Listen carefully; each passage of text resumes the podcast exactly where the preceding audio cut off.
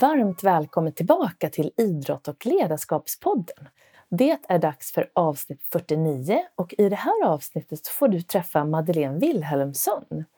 Och Madeleine är yogaterapeut och hon driver den egna yogastudion Yogamana i Stockholm och har skapat ett eget yogakoncept som heter Mana Yoga som är funktionell medicinsk yoga. Så vi kommer prata en hel del om just den här formen av yoga, vad den kan göra med kropp och sinne för att eh, få kroppen att eh, leda kroppen till självläkning bland annat. Vad forskningen säger om det här. Eh, vi pratar också en hel del om entreprenörskap och om hur det är att driva en egen yogastudio. Madeleine delar med sig av sina bästa övningar för eh, lugn, starka nerver och lugn i sinnet skulle vi kunna säga. Och även speciellt bra övningar för ungdomar och barn. Och vi kommer också in på en spännande meditation som heter Kirtan Kriya och som enligt forskning man har sett att den eh, ger oss föryngrande effekter. Så att jag tänker att jag lägger upp den här forskningen och de länkar jag har eh, på texten som hör till den här, eh, det här avsnittet så kan du gå in och läsa mer om det här och även få en förklaring om kring hur du kan göra om du nu blir nyfiken. Så jag hoppas att du får en riktigt trevlig lyssning och en mängd ny kunskap och inspiration. Så nu är det bara att du lutar dig tillbaka, tar ett djupt andetag och eh, så kör vi!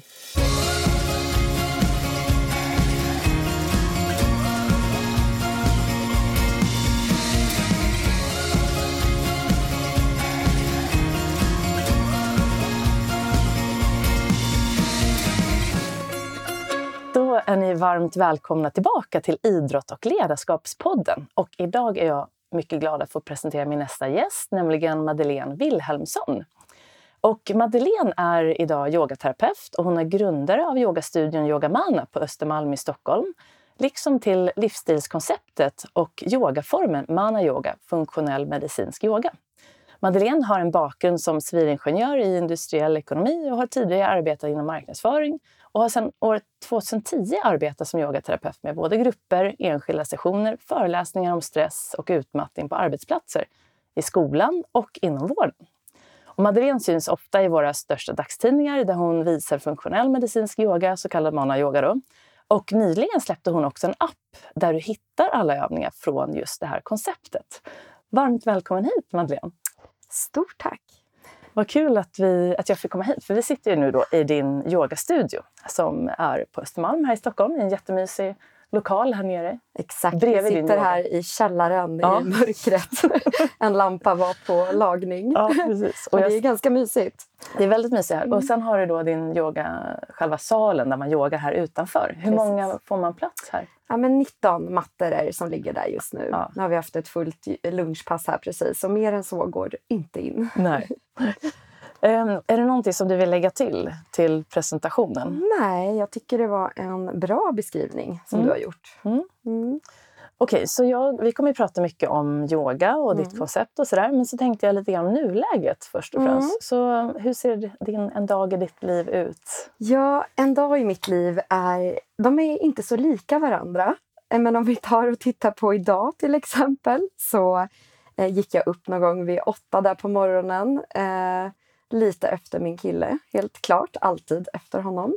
Sen har jag gått upp och yogat, gjort ett yogapass. Eh, därefter har jag ätit en frukost på ett hälsokafé. Och där har jag också kollat lite mejl och lite sms och sådär och ringt några samtal. Sen har jag haft den här lunchklassen här, som du ser alla mattor som ligger kvar här ute på mattorna. Eh, sen har jag återigen jobbat lite med mejlen och sen har du kommit. Just det. Jag inte hunnit mer idag. Nej. Men vad härligt. Ja. det ska bli jättespännande också att höra här med hur man driver en yogastudie. Mm. Men jag tänker, um, vad var det som gjorde att du bytte, om man tänker din bakgrund här, mm. att du bytte bana mm. från din första utbildning till Precis. att börja jobba med det här? Ja, men det var yogan hjälpte ju mig att bli frisk från stress, från utmattning, från sköldkörtelbesvär, från värk i ryggen, nacken. Jag hade varit med i en bilolycka bland annat. Eh, och jag provade allt för att bli frisk. Och yoga var det som absolut funkade allra bäst på mig. När jag gjorde regelbunden yoga varje dag så märkte jag väldigt stora resultat. Så att jag kände liksom att jag var så chockad över de här resultaten så att jag ville inget annat än att börja jobba med det här. Så att jag började utbilda mig inom det. Alltså inte från en dag till en annan, men lite grann i bakgrunden så. Eh, jag gick tillbaka och jobbade lite mer med det som jag faktiskt var utbildad inom. Men ganska snart så började jag hålla klasser då i mm. yoga. Så att, och sen blev det mer och mer.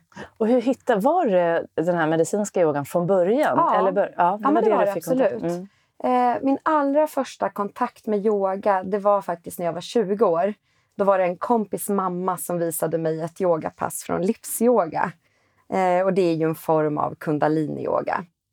Känner du igen den yogan? Nej, nej. Ja, det, är, det är Thomas Frankell som uh, har ja. tagit fram den. Det är kundaliniyoga. Ja, okay. Och medicinskt kommer ju också från kundaliniyoga, så det är väldigt likt. Mm. Eh, så det var mitt första pass när jag var 20 år. Men sen så tror jag att jag glömde bort det där med yoga. Jag kommer ihåg att jag gillade det, men jag gjorde det liksom inte mer. Eh, det var ju lite tråkigt och synd sådär nu i efterhand. Men eh, sen var det den medicinska yogan absolut som hjälpte mig ja. när jag började göra den regelbundet varje dag. Ja, ja precis, för du försökte mm. hitta andra lösningar först. Gud ja, jag försökte mm. under flera år mm. att eh, hitta massor av olika, mm. eh, allt från olika piller och läkare till olika terapeuter och både mer vetenskapliga och mer alternativa metoder. Mm. Men det hände inte speciellt mycket och jag var väldigt trasig för att vara ändå så pass ung. Jag var 27 år då. Mm. Så att, eh, jag hade jättemycket ångest och ont i kroppen och svårt att sova och sådär. Mm. Ja, men det är nog vanligt. Alltså, fortfarande väldigt vanligt att det kan bli så och i unga året när vi har så mycket krav. Ja. Vad, vad, så du behövde egentligen, när du väl kom i kontakt med yogan och började mm. med den, så märkte du då att det började bli lugnare i kroppen? Vad var de, vad var de ja, första effekterna som du märkte? De första effekterna var det eh, som eh, faktiskt hände med hjärnan. Det, det, ringde väldigt mycket i mina öron. Alltså jag hade mycket tinnitus, jag kunde inte fokusera, jag kunde inte vara bland ljud. Eh, så för mig var det hjärnan som började återhämta sig mm. först. Man mm. tänker att den återhämtar sig sist mm. kanske. Eh, att man liksom först blir lugn och börjar sova bättre. Och så här. Men hjärnan kommer jag ihåg verkligen att den blev lugnare. Eh, jag började såklart sova bättre. Min ångest började försvinna, framförallt den här panikångesten. Eh, ja, jag fick mer energi. Mm. Det var inte från en dag till en annan så, men det liksom ganska snabbt ändå så kom jag mer på banan mm. och kände att oj, om mm. det här har hänt på bara några veckor så ja, då kommer jag vara frisk snart. Ja. typ så. Ja. Men det är så fascinerande. Och eh, gjorde du inom, eh, var det då medicinska råd så finns det ju de här startpaketen ja. som är ungefär 30-45 minuter långa. Absolut. Var det det du började göra ungefär ja, en gång per dag? Eller hur? Det jag gjorde främst var ju andning mm. och ryggflex. Alltså mm. Det var nog mest startpaket 1 om jag ska mm, vara ärlig. Mm. Och sen var det hjärtmeditationen mm. eh, och eh, avslappning. Mm. Ja. Mm. Så var det ungefär. Mm. Ja. Och, och sen ledde det här då till att du nu har en mm. egen studio. Ja. Så, så vad är det här? Först har du studion Yoga Mana, mm. men sen har du då det här konceptet Precis. Mana Yoga. Vill du berätta lite vad det ja, innebär? Alltså, yogastudion Yoga Mana har ju funnits här på Östermalm. I, jag har jobbat med det här i tio år nu. Och studion har funnits i sju år ungefär. Mm. Eh, Mana Yoga är ganska nyframtaget just nu. Eh, det vi gör är inget nytt utan det är ett livsstilskoncept kan man säga med syftet att ge människor eh, verktyg för självläkning. Så fokus är att stärka din självläkning, att vi också ska förmedla information och kunskap om vad som skapar inflammation i kroppen men också vad som kan motverka den och vad du kan göra själv för att må så bra som möjligt. Mm. Och sen är det fyra kan man säga olika områden som vi fokuserar lite extra på. Och det är yoga, då, den funktionsmedicinska yogan. Mm. Eh, det är kosten, den antiinflammatoriska kosten. Eh, näring, behöver jag ersätta några brister som har uppstått när jag kanske har varit stressad eller eh, andra saker.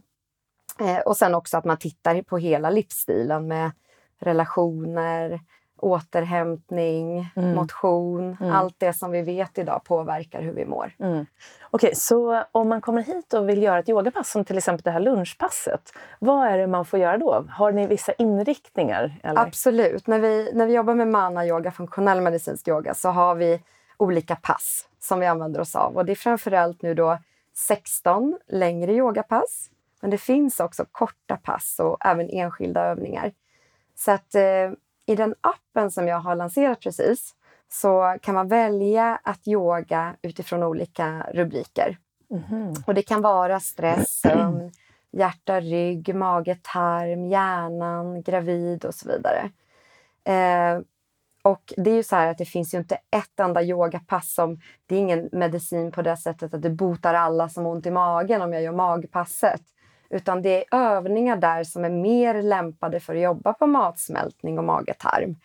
Liksom ja, inom någon annan kategori. Mm. Ja, jag fattar. Så att eh, man får ju testa sig fram lite vilket pass som funkar bäst för dig. Mm. Liksom, och, och sen fortsätta att göra det passet gärna ofta Mm. och regelbundet. Mm. Mm. Just det.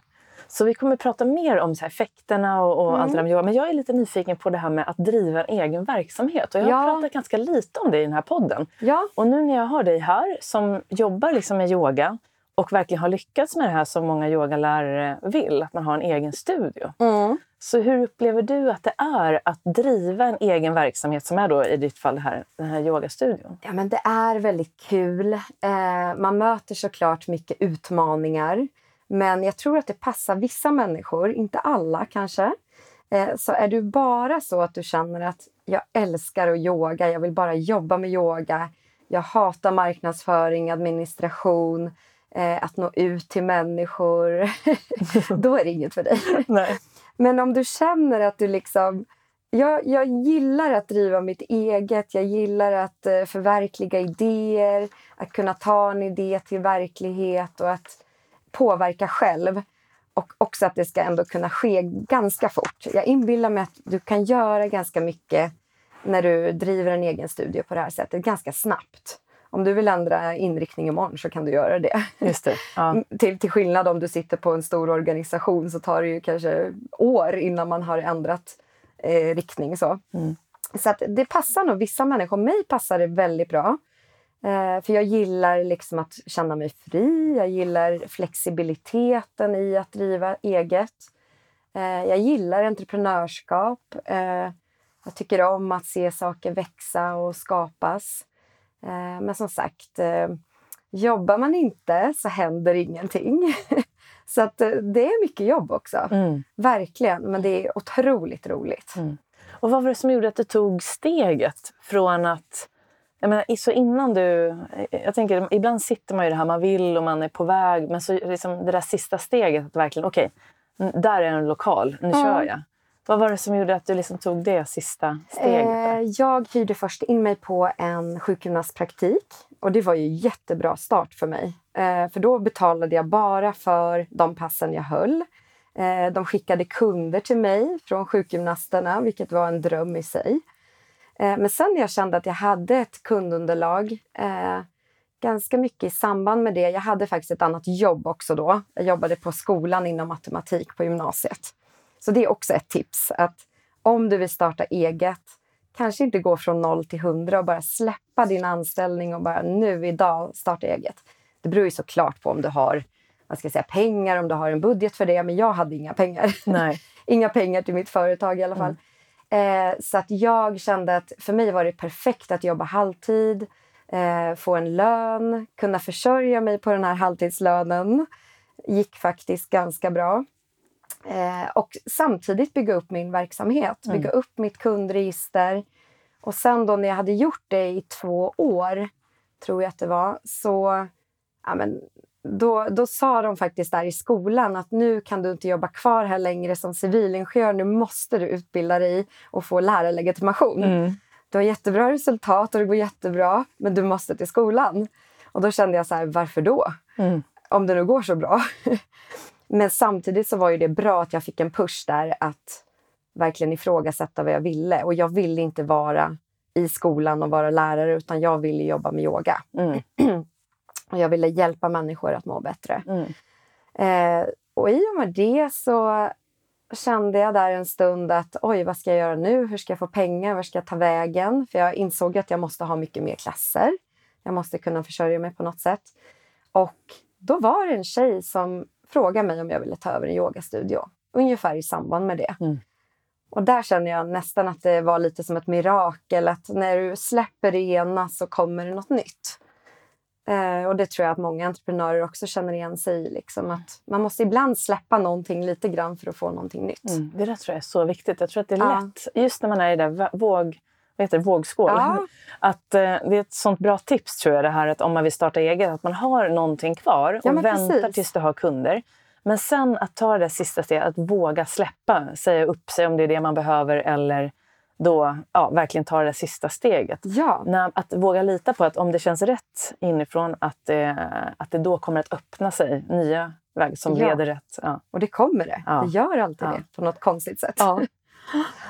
Så att, eh, Mm. då, då tog jag över den här yogastudion och eh, grundade då Yogamana yogastudio.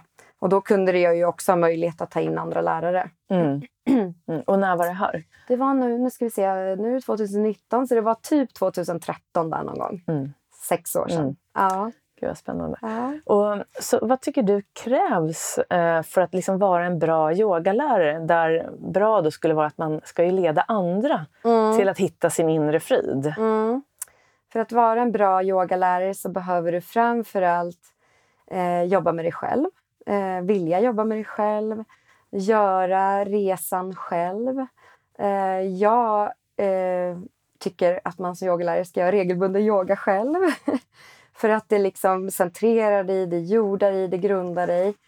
Ehm, och, och du menar för att vara en bra yogalärare till eleverna som Ja, kommer? men precis. Ja, Mm. liksom, bra är en definition. Men jag Mm. tänker just när man ska leda andra till Mm. att hitta inre frid. Mm. Vad nycklarna hos dig själv är. Det, det är ju inte Mm. bara yoga, det kan ju vara du som ledare generellt. Men just i yogalärare handlar det så mycket om att folk som kommer hit är ju oftast väldigt...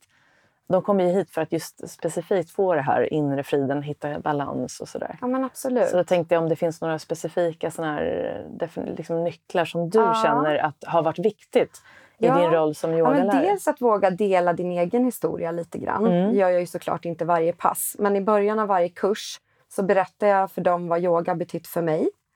Eh, jag berättar vad eh, yoga eh, ger för resultat i forskning. Då får man också med sig väldigt mycket människor som kanske är lite skeptiska till yoga.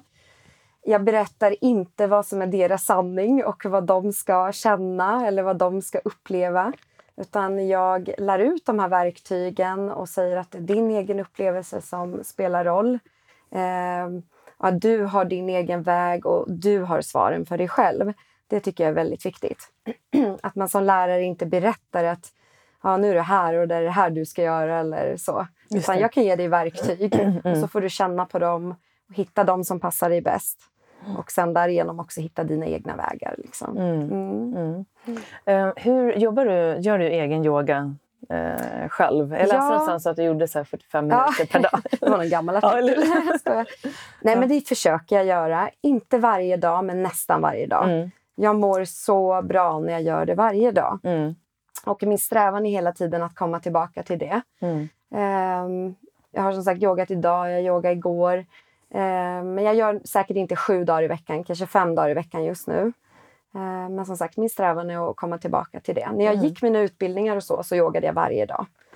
Då hade vi också läxor och jag är ju en duktig person. Ja? Så jag gjorde mina läxor. Det där är så bra. Det är därför man ser effekterna. Just Ja. att man får den här uppgiften att du ska göra det här verkligen varje dag. Ja, Eh, Jag har ett litet problem. med Att jag går i en lärarutbildning som med Mm. yoga. Men då ska vi göra... Passet är typ två timmar oj, per dag. ja, det är långt. Och det känns ju... Jag bara, hur kan jag liksom Ja. fast forward till varje övning? Ja, exakt. Men då får, för det måste jag säga Ja. att där är min, min gräns har ju varit då runt 45 minuter, Ja. en timme. Men, men jag vet att det fanns tips och hur vi skulle göra det. Men Ja. ändå, det var ju himla långt. Men Ja, effekterna långt måste ju bli yogapass. fantastiska. Alltså, hittar jag ett så långt yogapass så jag kanske minskar själv vissa delar. Eller hur? Ja. Eh, jag kanske istället för att meditera 20 minuter om det nu är det, så mediterar jag kanske 11 minuter eller 7 minuter. Mm. Eh, Och istället för att andas i en kvart så kanske jag andas i 10 minuter eller 5 minuter. Mm. jag vet inte, men Manna-yoga har ju väldigt mycket korta pass. Mm. Eh, och det är det som jag verkligen har velat skapa också. Mm. Eh, för jag har märkt att folk har inte två timmar. Nu under en utbildning är det ju annorlunda Just det, såklart. precis. Ja.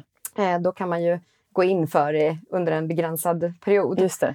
Men eh, de flesta som jag frågar vill ha korta pass. Mm. Och då pratar vi om så korta som fem minuter, tio minuter, en kvart max.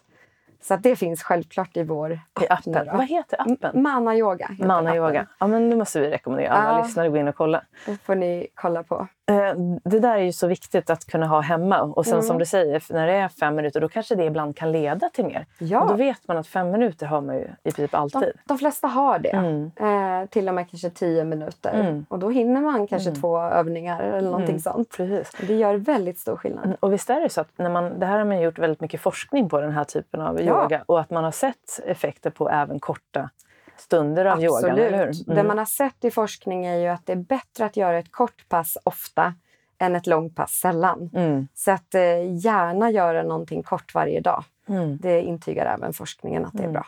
Ja, Vad har du för favoritövning om du fick välja, om du har de där fem minuterna? ja eh, min favoritövning är absolut sufi-cirklar. Det vet du vad det är. Mm. Eh, en del av er som lyssnar kanske vet, en Mm. del vet inte. Men det är ju alltså att man, eh, man kan sitta på stol och hålla om knäskålarna eller man kan sitta med benen i kors och hålla om knäna. Och sen roterar man bäckenbotten väldigt långsamt och lugnt som att du förflyttar tyngdpunkten runt, runt. Medan toppen av ditt huvud är i centrum så stilla som möjligt. Så det är som en ålande rörelse runt din egen mittpunkt kan man säga. Mm. Och det är en fantastisk övning för att jorda sig, för att grunda sig, för att hitta stabilitet i dig själv. Men också för matsmältningen och Mm. binjurar och sådär. Precis, det är det som jag tycker är så härligt med de här övningarna som finns. Att dels är det då effekterna som, de här yogiska Ja. effekterna kan man säga, men sen också vad forskningen har sett vilka effekter det kan ha på våra organ som till exempel tarmarna eller Verkligen. binjurar eller Ja. eh, levern och så vidare. Ja, Mm. och jag tycker också att det är så spännande att under ett yogapass dels såklart nämna vad medicinskt vad en övning gör för någonting. Men att också prata om det yogiska perspektivet eh, med chakran och energi. Och just sufi-cirklarna är ju väldigt fokus på ditt första chakra, rotchakra. Just det. Och skulle alla ha ett stabilt rotchakra så hade vi haft en annan värld tror jag. en bra självkänsla, eh, stå stadigt, tryggt och lugnt. Ja. Eh, Så hade det sett väldigt annorlunda ut. Och vi tål stress också så mycket bättre. Det var så, apropå det där så pratade jag med Göran Boll då, Mm. Ja. för eh, det var ett tag sedan i alla fall. Och då var jag lite så här, men jag kanske ska utbilda mig mer nu och du vet, jag, jag hade precis gått en så här mindfulness instruktörsutbildning och så var jag så här, men jag kanske ska gå vidare där och, och det fanns någon utbildning i USA som var så här MBSR och så vidare. Just. Och han bara, men nu är det nog rotchakrat som ta- talar. Ja, För att där är ju grundtryggheten att, Precis. att ibland är det så att i mitt fall kan jag känna så att ja, jag behöver nog ha lite mer utbildning. Ja. Men till slut så, nu är man 47 och man har ju ganska mycket och, och Ja. kunna lita på att till slut så räcker det. precis. Du kan så mycket mer än vad du tror. Och jag Mm. menar i det undermedvetna också som vi vet att vi har en stor del av vår kunskap så finns det så mycket mer än vad Mm. vi tror. Och många fastnar ju lite i det här att jag måste gå en utbildning till, en utbildning till istället för att jobba med det jag kan. Mm. Eh, och det är lite, nästan lite samma sak som de som vill byta yogapass varje dag. Eh, alltså, det, ja. rekommendationen är att vi håller samma övningar, gärna minst sex veckor eller 40 dagar. Man vet att det tar kroppen eller hjärnan 40 dagar ungefär att skapa en ny vana. Mm. Så jag inbillar mig att det är lite samma, vad ska jag säga, eh, icke-tålamod som, som talar. Liksom att jag hela tiden måste vidare Mm. istället för att stanna och lära och vara i det jag kan. Ja, verkligen. Ja. Och att yogan verkligen kan hjälpa dig med att sta- våga stanna upp. Bara Exakt. genom supercirklar till exempel. Ja, bara, det är inte så bara. övning. Eller hur? Ett Ja. par minuter åt varje håll varje dag. Men det är så intressant, så jag brukar alltid tänka på det nu. Om det kommer upp en sån tanke om utbildning. Mm. Nej, men nu ska jag göra lite mer supercirklar. Ja, faktiskt. Jag tror till och med att det var Göran som sa till mig att han hade gjort supercirklar 45 minuter åt varje håll när han började göra yoga. Ja, Ungefär, för han var, jag behövde det. ja, otroligt. Så det kan man ju också göra om Ja, man tycker det, det. är Ja. spännande. Mm. Ja, gud vad häftigt. Mm. Kan alla göra mana-yoga eller medicinsk yoga? Absolut. Eh, och de här övningarna är ju gjorda så att du kan göra dem med benen i kors på en yogamatta. Du kan sitta på en stol. Eh, och du anpassar allting efter vad du kan göra just nu. Mm. Så alla kan göra det här. Och skulle det vara någonting jag absolut inte kan så kan du till och med visualisera en övning och få bra effekt. Mm. Mm. Häftigt. Mm. Ja. Och, från vilken ålder kan man börja? Eh, man brukar säga att eh, vuxenyoga, om jag säger så, är från åldern 12 till 13 år. Speciellt när vi pratar om kundal- kundalini-baserad yoga. Eh, där vi tar med det här fokus och medvetenheten och andningen synkroniserat med rörelse. Annars finns det ju också yoga för barn såklart. Mm, just det. Det är klart att ett eh, barn kan vara med och göra lite flex, eh, katt och ko, eh, ryggflex eller någonting annat. Men, men inte innan man går in i alla de här fokuseringsteknikerna. Man brukar säga att chakrasystemet är inte helt klart innan du är runt 12-13 år. Ja. Så det, det är den yogiska förklaringen. Just det. Ja. I, inom den mentala träningen som jag jobbar mycket med, då brukar jag använda just medicinska yogan till eh, avspänningsträning. Avspänningsträning och att lära sig reglera sitt spänningstillstånd. Det är Mm. liksom det första som du behöver träna på.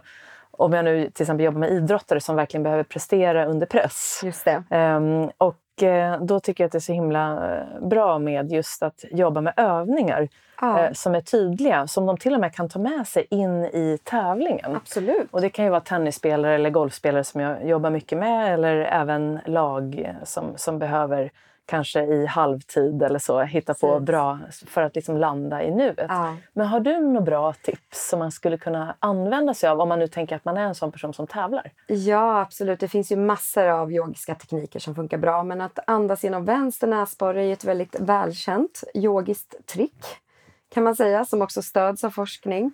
Eh, att andas de här långa och djupa medvetna andetagen bara genom vänster näsborre. När du trycker för höger näsborre. Det vet man att det ger ett parasympatikuspåslag, alltså att din eh, bromspedal kan man säga går in och eh, lugnar hela systemet.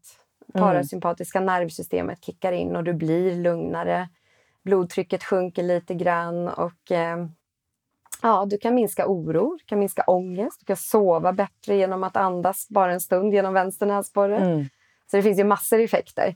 Och jag tänker att det är en ganska enkel teknik att bara ta upp en hand och liksom trycka för höger näsborre. Och sen väldigt långsamt då se till att din mage och bröstkorg går utåt när du andas in. Och sen sjunker in när du andas ut. Hur lång tid behöver man andas för att kunna märka en effekt? Så jag själv, jag tycker att jag märker effekt väldigt snart, Mm. efter en minut. Men eh, ju längre du andas, desto mer effekt får du.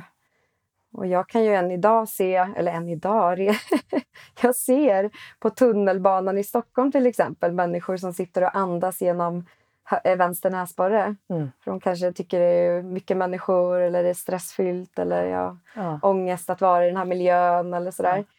Så man vet ju också att man presterar bättre om jag, om jag ändå jag har fokus och jag har en målbild men jag behåller mitt lugn. Och det är där jag tänker att typ idrottsmän och kvinnor kan ha nytta av att andas en stund genom vänster näsborre Mm. innan de ska prestera. Det är så förvånande, för jag- jobbar ju mycket med, med golf och har ju spelat golf Mm. själv mycket. Och då, jag fick liksom aldrig själv träna på såna här typer av träning. Jag var inte Nej. med på landslaget så jag var lite jag blev bra lite senare. Och så så inom landslagen så är min uppfattning, där jobbar man ju mycket med mental träning. Men Ja. jag fick aldrig kontakt med det. Så jag kommer ihåg när jag eh, fick kontakt med mental träning. Mm. Det var liksom precis efter min karriär, kan man säga. Min lilla korta karriär som, som golfproffs. Och Jag kommer ihåg att jag var så här... Dels, det var några saker inom den mentala träningen som till exempel ehm, du vet, hur viktigt det var att hålla... Eh, där jobbar man ju med ljudfiler på den tiden. Ja. Man lyssnade på ljudfiler för att få ner muskulära avspänningen till Visst. exempel. Ja. Eh, Men så kommer jag ihåg när jag träffade Anders Enqvist på, som jag gick utbildning hos. Ja. eh, Enqvist, på, ja. Enqvist på Yes. Medicinska yogainstitutet. Då, sa han, eh, då berättade han om vänster näsborre. Jag bara, Ja. aldrig hört talas om. Nej. Jag kände bara, och det här är ju så här Ja. väldigt vedertaget Ja, inom det. yogavärlden. Men Så Ja. det kändes som en hemlighet som, Ja, som är väldigt enkel och så otroligt det är en eh, väldigt lätt. bra hemlighet som ska spridas. Ja. Eller hur? Som ska spridas. Ja, man ska ju inte ta fel näsborre för du, du kan ju gasa kroppen genom om du, om du täpper för fel då. Så det är ju det. att täppa för höger och andas genom vänster. Ja. Verkligen. Det var så roligt för jag fick förmånen att ha ett yogapass precis innan eh, hårdrocksgruppen Rammstein skulle gå upp på scen Okej. på Stadion. Aha. De är ju då ett hårdrocksband från Tyskland, superstora. Ja. Och jag visste knappt vilka, vilka de var. Så, men de hade fått eh, kontakt med mig i alla fall, så de ringde deras agent. Så jag kom dit då precis två timmar innan de skulle upp på scen. Ja. Och då blir man ju nervös när jag fattade att de här var ju jättestora. Det var ju massa folk Ja. där. Så de hade i alla fall gjort ett yogarum ungefär som det här vi sitter i nu. Fyra mattor. Ja. Och så, kommer, så då hade jag förberett ett pass då. Det var ju medicinsk yoga, Ja. lite grann hatta-yoga till att börja med. Men sen på slutet så hade vi mediterat och så gav jag dem det här tipset. Eh, vänster näsborre nu, Ah. innan, efter konserten. Men för de var lite så här, nu kommer vi typ somna här Okej. innan konserten. Jag bara, men okej. Men nu, nu kör ni höger näsborre innan konserten. Ja. Och så kör ni vänster näsborre efter konserten. De Ja. bara, okej, got it. ja, Right bra. before, left after. Exakt. så det var så coolt att de, Ja. ett så, killar, ett hårdrocksband som håller på med yoga. Underbart. Och det gör de inför varje konsert, Ja. oavsett vart de är. Fantastiskt. Ja. Underbart. Ja. Nej, men så det är väldigt så här, användbart. Inom, men vilket bra tips Ja, att det är ju det. det. Mm. Och som du sa, att höger näsborre kan man ju verkligen andas genom en stund också. Om jag är trött, jag ska in på ett möte, jag behöver fokus. Absolut. Men Mm. kanske inte om jag ska sova. nej, nej. just det. Nej. nej, precis. Så om man pratar om mindfulness och mana-yoga, ditt koncept här. Eh, inom golfen så brukar vi prata om vikten av att, att ta liksom ett slag i taget. Men nu sen jag blev mer och mer involverad i mindfulness så, att säga, så brukar jag säga att det är också viktigt att ta ett steg i taget. För det är liksom där vi spenderar väldigt mycket tid. Um, och jag tycker det sammanfattar verkligen mindfulness väldigt bra. Men hur gör man för att lära sig att ta ett steg i taget? Ja, men jag tror att hemligheten är lite grann att inte sätta upp för stora mål. Jag kan ju ha ett stort mål, men att jag i sådana fall delar upp det i mindre delmål som är mer enklare att nå helt enkelt. Och ibland så pratar man om den här modellen som heter SMART, där varje bokstav står för ett visst ord när det gäller mål. Att eh, om vi börjar med S då, så ska ett mål vara specifikt. Mm. Det ska vara mätbart, det ska vara accepterat. Jag ska ha godkänt det här målet. Mm. Eh, det ska också vara realistiskt. Och det är kanske där vi gör felet många gånger, att vi sätter upp ett så stort mål så att det inte känns realistiskt. Det känns så svårt att nå det här målet så, och så blir det ingenting av någonting. Och så brukar man också säga att ett mål ska vara tidssatt. Att när ska jag uppnå det här målet? Så att sätta upp eh, mindre delmål, det har funkat för mig. Inte, inte att gå från noll till hundra utan att liksom, ja ah, men vad ska jag klara av den här veckan eller när ska det här vara klart? Eh, Ja, men nu ska jag ringa de här samtalen, det är mitt första mål. Mm. Det blir mycket enklare så. Mm. Och eh, det är underbart att ha mål, Mm. eh, tycker jag. Men man kan ju vara mindful på vägen. Du kan ha det här målet i bakgrunden. Eh, och sen då utan att bli stressad över ditt mål, vara mer i nuet. Att använda mindfulness som ett verktyg för att vara lugn i den här processen. Mm. Det tror jag var en jättebra. Just Ja. det här att för man märker ju oftast människor som har väldigt stor, höga prestationskrav. Mm. Eh, Då blir ju målen väldigt viktiga och man är van att sträva efter någonting hela tiden. Precis. Ehm, och att det är vi vill ju utvecklas och man mår ju bra när man, eh, när man når sina mål och så vidare. Ja. Men om man inte njuter på vägen så blir det inte lika roligt. Nej. Och där eh, håller med just det att mindfulness verkligen kan vara en stödfunktion Ja, på vägen och att påminna sig om att vara mindful oavsett om det är att man dricker kaffet eller man kanske sitter och planerar ja. och då kan du vara mindful i det men så fort det går över i någon form av oro för framtiden då är man inte mindful längre Nej. utan då har den där målbilden tappat. Planeringen har gått vidare till något annat. exakt. Ja, Så att njuta av vägen. just det. Så Ja. hur, hur gör man för att komma ihåg att vara mindful? Ja, men det handlar väl om att ta små pauser, tänker jag. Att stanna upp i vardagen och liksom, var är mitt andetag nu till exempel? För om jag börjar stressa, om jag börjar hamna högt upp i, i mitt huvud eller bland alla de här eh, tankarna så kommer ju också mitt andetag att förflyttas högt upp i bröstkorgen. Mm. Så att om jag bara kan stanna upp någon gång då och då och bli medveten om var känner jag mitt andetag någonstans? Och är det då här uppe att jag liksom inte ens använder magen? Mm. ja, men då är det dags att ta kanske tre långa djupa andetag och känna hur liksom stressen rinner av och hur du landar mer i din kropp. Mm. Um, och vi vill ju liksom yogiskt andas mer som en bebis med hela kroppen. Har du sett en bebis andas någon mm. gång så vet du att den har den perfekta andningen. Det är inte bara en liten litet område som rör sig när de andas utan det är hela kroppen nästan. Mm. Uh, som mage, bröstkorg utåt liksom och mm. sen att det sjunker ner långsamt. Um,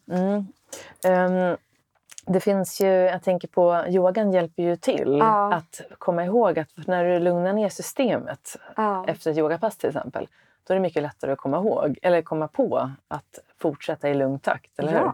Så därav det här vikten av att, att det är liksom dagligt. Liksom, när du går från ett yogapass så brukar jag säga till mina deltagare att känn hur du går på golvet, känn fötterna, mm. ta te där uppe och känn hur det smakar. Det är ju mindfulness, att liksom mm. uppleva. Mm. Mm. Och verkligen bevittna och känna och, och mm. så. Mm. Vad, vad, tror vad tycker du verkar som är det svåraste för om det är någon som är ny i yogan mm. som kanske är väldigt stressad ja. och, och, så har den hört så här, nu ska jag prova det här. Vad, är, ja. vad tycker du det verkar vara den största utmaningen? Ja, men det är nog att släppa sina tankar. De säger att ja, men det kommer tankar hela tiden och det är klart att det gör. Om jag har levt på ett speciellt sätt under många, många år, mycket i mitt huvud, konstant tänkt tankar, då är det klart att de inte kommer sluta komma direkt. Mm. Utan vi, vi har ju de här yogiska teknikerna för att inte stänga av sinnet, men för att inte haka fast i tankar.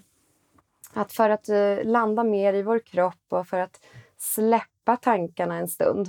Och det är ju ren och skär återhämtning. Mm. Man vet ju också att stress är tankar om saker. Så dagens stress är att vi tänker tankar om framtiden eller vi ältar saker som vi kunde gjort bättre. Så kan jag se till att jag inte fastnar i ett negativt mönster av oroande tankar så har jag direkt minskat stress. Mm. För allt vi tänker påverkar hur vi mår. Mm. Och visst jobbar du med företag också? Ja, absolut. Så du hur, hur är mottagarna? Hur märker, har det ökat intresset hos företag? Ja, men det tycker jag. Mm. Eh, ofta är det ju någon som går här kanske på en yogaklass eller som är med på ett yogaretreat som sen kommer till sitt företag och säger vi måste ha yoga här eller vi måste ha friskvårdsföreläsning. För att de vet att de har mycket stress. Eh, och så pratar man med sina chefer och så vidare. Och ibland är cheferna här också på yoga. Ja, just det. Ja, det är väl det allra bästa kanske. Ja, eller hur? Ja. De som bestämmer det här. Um, men det är så väl mottaget och vi har bara fått så mycket bra feedback. Mm. Och framförallt så får ju de verktyg att använda sig av på jobbet. Mm. Dels eh, andas genom vänster näsborre, men inte bara. De får övningarna vi gör på papper och de eh, får tips hur de kan eh, ta pauser i vardagen och så.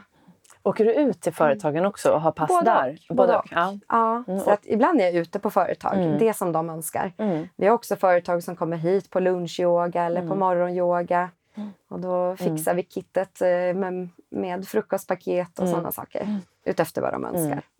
Ja, men precis. Tänk om alla företag kunde ha lite, ja. lite medicinsk yoga och lite mindful träning varje dag. Det vore fantastiskt. Ja. Igår hade vi ett stort makeup-företag här på yogamattorna. Ja. De har varit här flera gånger. Ja. Och, och, vad har du tagit med? Jag tänker på, nu pratar vi om företag så tänker jag på mm. det är ju ganska många ändå som jobbar med, eh, med yoga och mm. det kommer fler yogastudier och så vidare. Men hur jobbar du med marknadsföring och vad har du tagit med dig från din, din tidigare roll där du också jobbade med marknadsföring och ja, även i din roll som, eh, som lärare? Ja, nej men alltså jag tror att jag har tagit med mig tänket att hur når jag kunder? Mm. Och det finns ju massor olika sätt man kan göra det på. Idag har vi ju sociala medier. Eh, det fanns ju knappt när jag gick utbildning. Men det behöver man ju nästan jobba lite grann med för att nå ut. För det är där vi hittar människor, de är där. Mm. Vi jobbar med nyhetsbrev, vi jobbar med media såklart. Att våga skicka brev till media och, och berätta din historia. De letar ju content, de, de letar material. Så du gör dem en tjänst om du skickar din historia och säger att hej, kom så kan jag få berätta. Så att våga eh, dela din historia.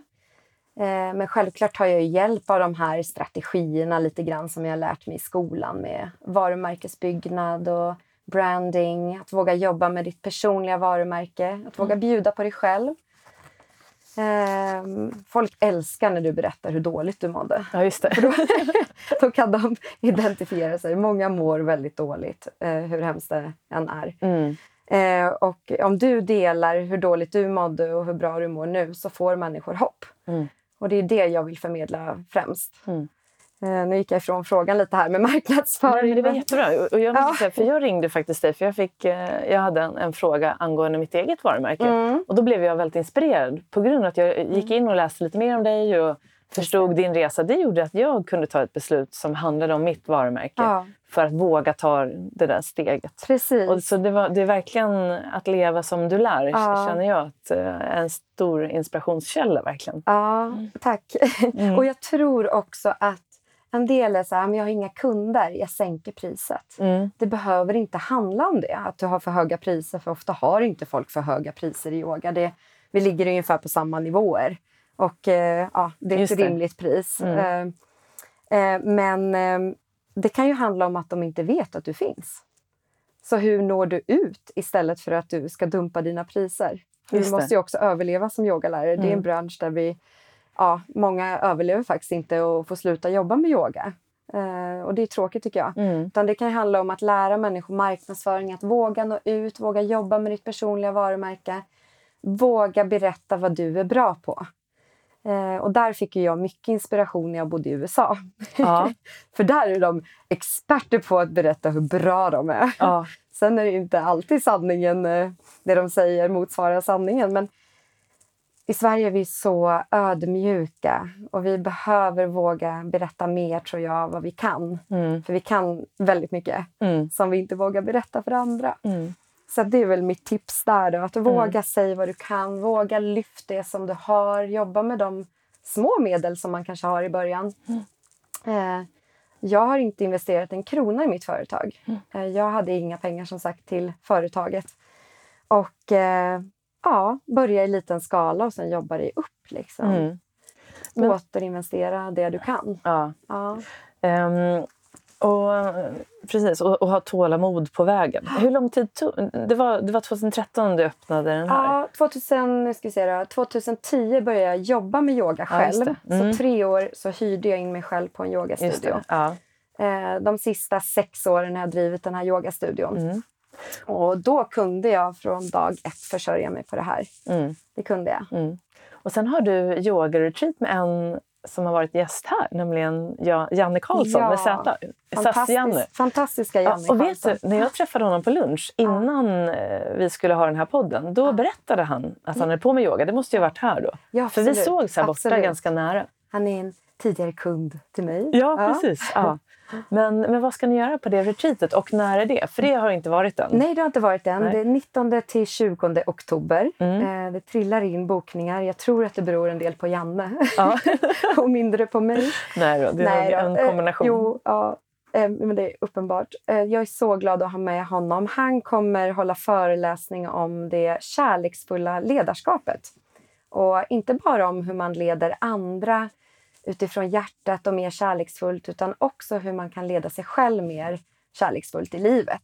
Och han har ju mycket erfarenhet, framförallt då från storbolag Mm. helt enkelt. Men jag har träffat så mycket människor som han har varit chef för. Och alla säger samma sak, att han var en väldigt, eller är antar jag, en väldigt medveten och kärleksfull person som såg alla i företaget.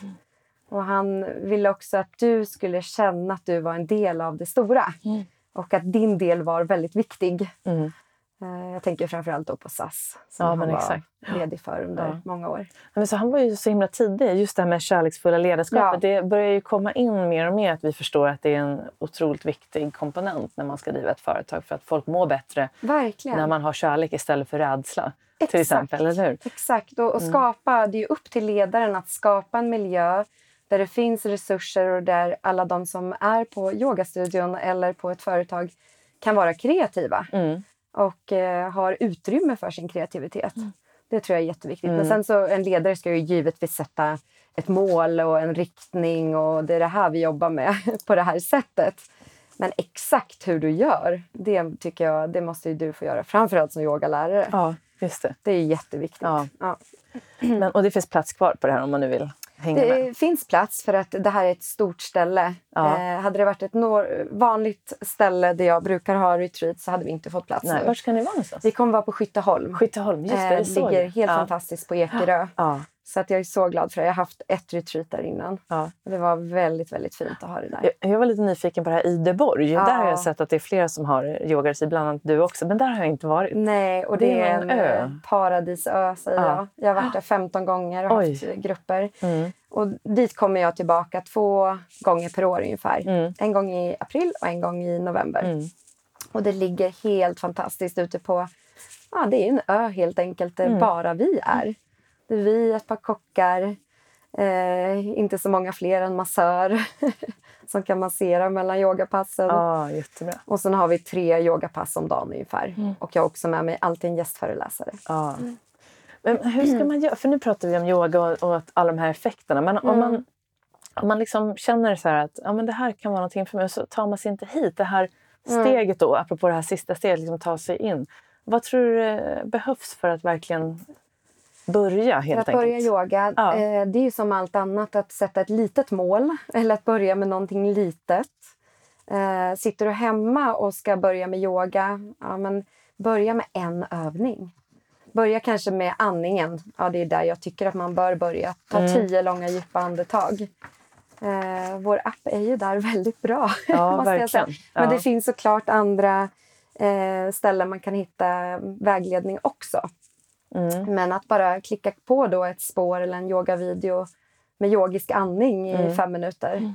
Eller en enda övning för att minska stress eller en enda övning för att få energi eller Mm. en enda övning för att eh, bli lugn. Liksom. Mm. Så, mm. Ja, men jättebra. Och, och sen, du jobbar ju då lite grann i skolan, eller har Mm. gjort, eh, med yoga. Vad är en bra övning för barn som du kan Ja, tänka sig att de kan använda till exempel? Det kanske är någon lärare som lyssnar nu. ja, som tycker, och de har ju precis. röris, har jag, vet jag att de har en del i skolan. Ja. Men jag tror inte yogan riktigt har kommit in i. Nej, för barn, om vi pratar små barn, så vet jag ju att Göran Boll har gjort yogasagor Ja. tillsammans med en författare. Ah.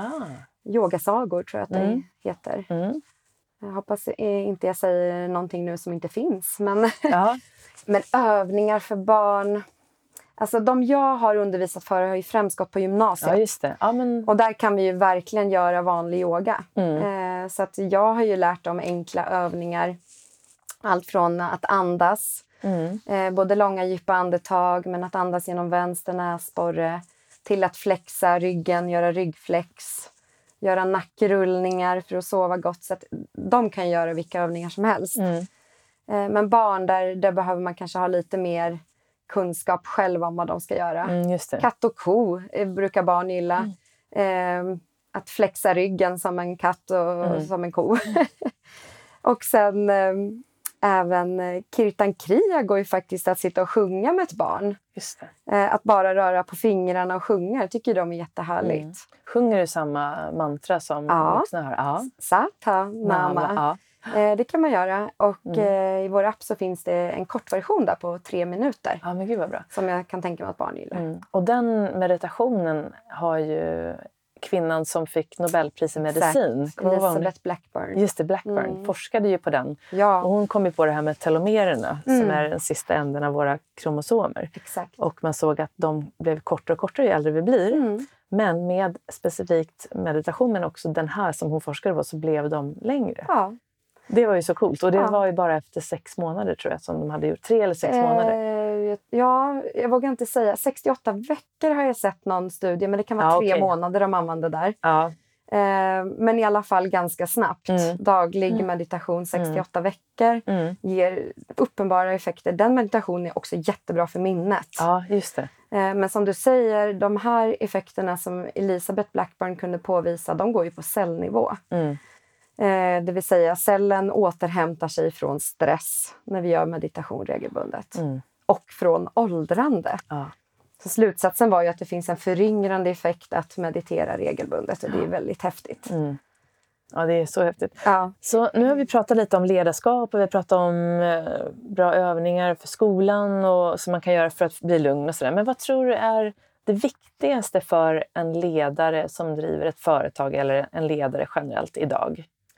Jag tror att det är extra viktigt nu när många människor också mår dåligt att en ledare jobbar på sin egen förankring och att de jobbar på att minska sin egna stress. För det vi, det vi vet från, eller vad stress gör med människor, det är ju att man blir mer rationell, mer strategisk och att man lämnar eh, de här egenskaperna som är så viktiga som att kunna känna empati och eh, känna in andra människor. Så du blir en bättre ledare om du är en lugn ledare. Och framförallt om andra runt dig mår dåligt så du kan ju påverka dem med ditt lugn. Mm. Framförallt om du är en ledare. Då visar du vad är det, hur vill vi ha det här på det här mm. företaget eller i den här organisationen. Mm. Ja, men jättebra. Och sen den här som vi var inne på förut, den här vikten av att man, alla behöver ju någon form av riktning. Mm. Men när man väl har riktningen, att sen fokusera på välmåendet och nuet och vad vi ska göra i del, de här ett Absolut. steg i taget. Hur mår det, vi så bra som möjligt för att uppnå våra delmål? Ja, och att det, inte, att det är absolut helt okej, att nästan en nödvändighet att satsa på välmåendet. Verkligen. För resultatets skull. Ja, ja, ja. Det är urdyrt att ha mycket sjukskrivna människor. Ja. Så dit vill man inte komma. Och, och jag, brukar, jag fick höra här eh, en annan gäst som jag hade som var Linda Björk. Ja. Hon var med och hon jobbar med din inner business och har skrivit en bok Absolut. som heter det. Ja. ja. Och hon är fantastisk. Hon sa att hennes största lärdom när hon gick från att ha jobbat som vd i många år till att då jobba med mindfulness, det var den här, nu är det på engelska då, to serve and not to deserve. Ja. Alltså att man är här för att serva. how Precis. can I be of service ja. idag? Och den den liksom tanken ja. är så himla god. För det tror jag också ger väldigt mycket välmående. Absolut. Vad kan jag göra av mina kunskaper för mm. att serva? Och då är det både som ledare eller som medmänniska. Mm. Men så vad tycker du? Har du något eh, tanke? För jag tänker det här handlar ju lite grann om ditt ego kontra ditt sanna jag. Ja. Eh, har du eh, liksom gått igenom det här lite grann i din utbildning ja, i din väg till alltså att bli... I, I, min värld så har ju alla unika gåvor och det finns mm. alltid någonting som du kan jättebra, nästan utan att träna, som du kan ge till den här världen. Och när du jobbar med dina gåvor så kommer du, det här låter ju flummigt, men du får lite hjälp av universum. För att du jobbar med din naturliga energi, det som du är expert på. Eh, och ju mer vi ger, desto mer får vi tillbaka. Så jag brukar jämföra det med att jag bjuder ganska ofta på luncher. Och jag gör gärna Jag funderar inte ens på om jag kommer få tillbaka en lunch. Men jag kan lova, alltså jag har fått tillbaka något så brutalt mycket av genom att bjuda människor som jag knappt känner på lunch. Mm. För att de i sin tur sen tänker på mig när de har någon som de vill skicka på yoga eller på ett retreat. Så ge, mm. ge. Du får tillbaka det och snabbare än du tror. Och mm kanske inte alltid på det sättet du tror, utan det kommer. Mm. Och det, ja, det är mm. svårt att förklara, men det funkar så. Ja. Och så, och, och så man sitter och kanske känner så här, men mm. vad är min... Liksom, hur kan jag komma i så här, alignment och hitta mm. så att jag är på rätt plats på något sätt, den här känslan. Mm. Uh, vilka, har du några bra frågor eller har du något yogapass man kan komma på? Ja, där det här bara klarnar? Ja, dels finns det ju faktiskt yogapass som eh, extra mycket tar fram din känsla för att komma i kontakt med dina gåvor och i vilken mm. väg, vilken riktning du ska gå. Så kom på ett yogapass så lovar jag att du kommer, jag lovar inte men jag tror att du kommer så småningom känna eh, vilken riktning du ska gå och hur du kan jobba med att ge mer. Mm. Vad var din andra fråga där? Nej, det, nej, det var nog det. Ja. Hur man kan hitta den här kärnan. Mm. Och, och, speciellt om man då känner att man kanske inte är på rätt plats. Nej, men då är det ju svårt att sätta sig ner. Man kanske inte vågar titta in för man är rädd för vad man ska hitta. Precis. För det kommer innebära så mycket förändringar. Men skriv ner liksom, vad tycker du är roligt och vad är du bra på. Kombinera de två så har du en fantastisk möjlighet att ge någonting mm. där du kommer få tillbaka massor mm. också. Mm. Vad tycker du är kul och vad är du bra på? Mm. Och skriva ner det på, ja, skriva ett... ner det på ett papper. Ja. Och, och sen vad, vad, kan jag jobba med då? Om jag, om jag ska jobba med någonting jag tycker är kul men också som jag är bra på. Mm. För att det, det, är en väldigt, väldigt bra mm. eh, kombo. Och så göra det kanske efter att man har gjort yogan. Absolut. Så att du, är, så att du har kommit ner Absolut. så att du har lite mer tillgång. Det är jättebra tips. Mm. Så och sen, är det ju, sen kanske man... Ja, det är inte alltid roligt att jobba. Och vissa dagar är tuffare och svårare än andra. Men det ska mm. i alla fall på det stora hela kännas bra. Liksom. Mm. Och det ska kännas kul. Mm. Och som att du gör någonting som du verkligen mm. Gillar. Mm. Ja. Och, sen den här frågan tycker jag är så himla bra. Att vad, kan, vad är det jag kan som jag skulle kunna dela med mig av Mm. mer av? Att Mm. utgå från det istället för vad tror jag att andra behöver? Ja. För då kommer man ju ifrån sin egen kärna. Så att Precis, då lämnar ut, du dig själv. Eller hur? Ja. Mm. För det tror jag kan vara lätt när man då, om man ska byta eller man, man försöker se vad, vad kan jag tänkas, eh, vad kan de tänkas behöva? Ja. Och du blir mindre trött också. När du Mm. jobbar med dina gåvor så blir du mindre trött. Mm. Det är som om jag Mm. håller ett yoga-retreat under tre dagar. Jag kanske har varit lite dålig om jag ska vara ärlig på att ta in extra hjälp. Många har ju med sig en assistent eller någon som hjälper dig eh, praktiskt på plats. Eh, men jag, jag blir trött av att hålla ett långt retreat med kanske 10-11 yogapass och leda en grupp från morgon till kväll. Men ändå så är jag påfylld. Alltså jag kommer därifrån, en del av mig är lite trött men jag, jag är ändå så påfylld av Mm. mötena med de här människorna. Mm. Och då kan du känna att du är rätt. Alltså du är på rätt plats. För det det är inte bara någonting som dränerar dig när du har jobbat mycket. Mm. Utan det fyller också på. Just. Mm. Så jag brukar eh, fråga mina gäster också det här med nycklar till framgång. Mm. Ehm, för att kunna prestera på topp och må bra på vägen. För jag, eh, även om, om man är väldigt stressad så är det viktigt att börja med det här med välmåendet och komma ner i varv och så. Mm. Men när man väl har det där lite grann på plats, man har fått ner sin grundspänning och så vidare, då är det ju viktigt att hitta den här riktningen igen så att du verkligen kan komma till, vad ska man säga, till utlopp för din egen prestation. Ja. Så det är därför jag brukar prata om just att prestera på topp och må bra på vägen. Absolut. Men vad tror du är, om du fick välja liksom... Ja, men det, det är att eh, sätta de här målen. Sätt stora mål, absolut. Eh, men gör delmål också. Mm. Eh, men sen se till din inre miljö. Alltså, vad är det för näring jag ger mig själv nu när jag ska uppnå de här målen? Vad är det jag äter? Vad är det jag pumpar in i min kropp? Eh, vad är jag i för relationer? Finns det någonting som jag behöver släppa? Är det någonting som fyller mig med energi? Kan jag göra mer av det? Och ta bort det som dränerar mig. För att jag kommer inte lika effektivt och tydligt nå mina mål om jag konstant har någonting som tar min energi. Eh, och det som tar min energi, det kan ju i vissa fall vara jag själv. Det kan vara mina tankar om saker. Så att börja se över din inre miljö. Gör yoga. Mm. det är min enkla, enkla, enkla svar på den. Ja. För att i yogan så kommer du bli medveten om vad som tar din energi, vad som ger dig energi, vilken riktning du ska gå. Du kommer bli mer lyhörd för din kropps signaler. Eh, vad är det för någonting jag stoppar i min kropp? Eh, vad äter jag för någonting? Vad är det Mm. för bränsle? Mm. Till exempel. Mm. Hur jobbar, för du nämnde det i början just att ni jobbar med kosten och Ja. näringen också. Finns det någon eh, Absolut. Eh, kostterapeut på- här? Eller? Ja. Ja, nu ska vi se, kostterapeut. Men jag tänkte mer på, på vår hemsida så Ja. har du, på mannayoga.se Mm. så finns det mycket bra information om kost. Mm. Det finns även forskningslänkar och artiklar där. Mm. Eh, det finns också recept på antiinflammatorisk mat och där ligger fokus på enkla maträtter med få ingredienser men ändå ingredienser som vi vet kan motverka eh, och eh, skapa en bra miljö liksom, i din kropp. Det är jättebra. Så det Ja, finns på Det hemsidan? finns på hemsidan Ah, och det är öppet perfekt. för alla såklart. Ja, det. Mannayoga.se. Ja, jättebra. Eh, sen har vi haft vissa workshops som är mer inriktade mot kost.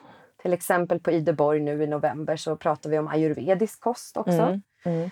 Ehm, och vi har haft hälsocoacher här som har hållit workshop inom hormonell balans Ja. med kost. På mina sköldkörtelworkshops så pratar jag en del om kost. Men då är det mer kopplat till sköldkörteln. Mm. Ja. Det där är ett så stort område så det känns ju alla sådana här tips som är enkla som man kan Ja. hitta på en hemsida där man vet att det finns mycket Verkligen. eh, som man kan lita på är ju otroligt tacksamt Ja. att få reda på. Jag tycker att vi har gjort det lätt. Det är liksom, ta Mm. bort de här få sakerna, ät mer av det här. Mm. Sen är det ju när det gäller kost väldigt viktigt att du lyssnar till din kropp. För en viss kost passar inte alla. En del mår jättebra av raw food medan någon annan mår mycket bättre av att äta lite kött eller Mm. mycket fisk och så vidare. Mm. Vad har du för framtidsplaner? Ja, eh, mina framtidsplaner. Det, är lite, det var ett delmål att lansera den här appen. Just det, det, det, Det, måste jag säga. Det här är någonting som jag har funderat och tänkt på och även gjort under många år.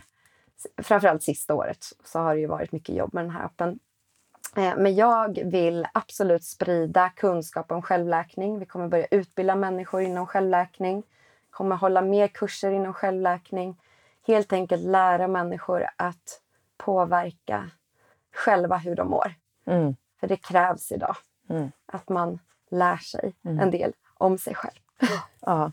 Var, det, var det väldigt dyrt med appen? Ja, det var väldigt dyrt. Ja, det var det. Ja. Och det är fortfarande, för det har man, jag har någon bild av att det var väldigt dyrt och nu är det Ja. mycket billigare. Men det Alltså, kanske Nu har jag gått på via seriösa kvalitet. företag Ja, och sådär. Och det kan hända att om man har en vän som är duktig eller man Mm. kanske kan eh, få tag i någon student som kan göra appar och så. Men det handlar om många hundratusen. Ja. Så att det är väldigt dyrt att göra appar. Mm. Än, tror jag. Mm. Och jag tog in många offerter och de låg på ungefär samma. Mm. Så att det var dyrt att göra app. Men jag hoppas väl liksom att någon... Jag tror att det blir lönsamt på sikt. Eh, och blir det inte det, går det ens plus minus noll, är jag jättenöjd. För då Mm. har vi använt appen till att sprida kunskap och självläkning och vi kan både sälja och göra andra saker runt appen. Mm. Men jag tror att det blir lönsamt. Eller jag vet att det blir lönsamt. ja, det kommer det bli. Ja. Vad, har, nu pratar vi om framtidsplan, men har du någon vision? Om jag fick fråga dig, så här, Ja. din absolut så här, om allt var möjligt, du hade liksom alla pengar, all tid i världen. Finns det någon vision som du drömmer om? Oj, stor fråga. Ja, men att alla får må mycket, mycket bättre. Mm. Det är min stora, stora vision. Att, och att unga människor får må mycket bättre. Eh, jag har varit i skolorna mycket och, som sagt eh, Skolverkets sista studie där visar på att var tredje elev har allvarliga stressrelaterade besvär. Så min stora vision är att människor ska lära sig verktyg så att de mår mycket, mycket bättre. Men också att man inom sjukvården ska lära sig mer om självläkning. Eh, att eh, den traditionella sjukvården börjar jobba mer tillsammans med eh, människor inom självläkning. Mm. Gud, vilken fantastisk vision. Tack. Det där, nu har vi pratat nästan Ja. en timme, tror jag. Det är helt otroligt. Ja, Ja. känns jättekort. Ja, Men eh, vi har hunnit mycket ändå på Ja. något konstigt sätt. Vi får kanske komma tillbaka och, och prata mer Absolut. vid ett annat tillfälle. Men eh, det här var fantastiskt att prata med dig. Och är det någonting som du vill tillägga?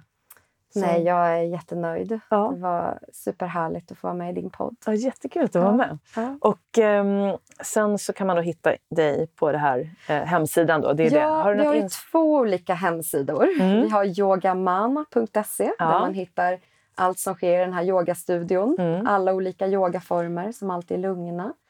Alla kurser, workshops och retreats. Och sen har vi då manayoga.se som är självläkningskonceptet. Eh, med appen, med kost, med näring. Man kommer även kunna se yoga-retreats och föreläsningar där. Eh, så har vi Instagram och Facebook såklart. Ja, vad heter ni där? Samma sak? Ja, Yoga Manna Stockholm, eh, Manna Yoga Sweden, eh, Yoga Madde heter jag. Nu drog jag våra Ja, Instagramkonton. jättebra. och så finns det motsvarande på Facebook. Ja, men jättebra. Ja, tack så jättemycket Tack för att du snälla. fick, eh, kunde komma hit. Och, eller att jag fick komma hit och eh, att du gav mig av din tid och prata om sådana här viktiga ämnen. Nu ska vi äta rawfoodbollar. Nu ska vi äta råfodbollar. Precis. Perfekt. Vi kanske får lägga ut receptet. Ja, det gör vi. det gör vi. Ja, tack så jättemycket. Tack.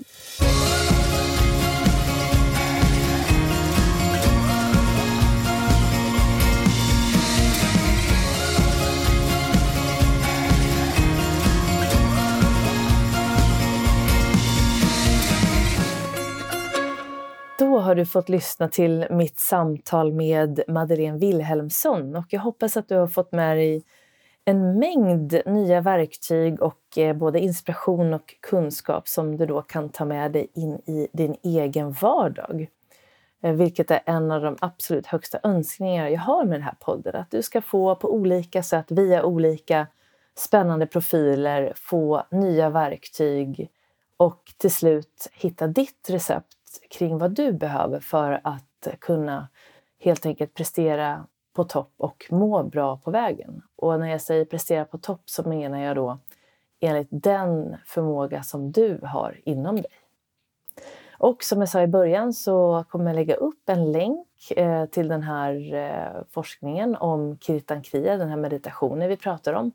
Och så vill jag också säga att eh, jag kommer också att lägga upp Eh, Madeleines och även några av mina absolut bästa tips till dig som är entreprenör eller för dig som kanske vill starta eget. Och eh, då kommer vi att lägga upp våra tio bästa eh, råd och tips till dig på min blogg och den hittar du då på jennyhagman.com. Och jag skriver vilket datum som den ligger där här i texten så att du som lyssnar på det här även i efterhand vet vart du kan hitta det. Så jag hoppas att det kan ge dig en hel del inspiration också. Så tusen tack för att du lyssnar och jag hoppas att vi ses snart igen. Idrott och ledarskapspodden hittar du överallt där poddar finns och på min hemsida jennyhagman.com. Tills vi hörs snart igen så ta hand om dig och eh, så ses vi. Hej då!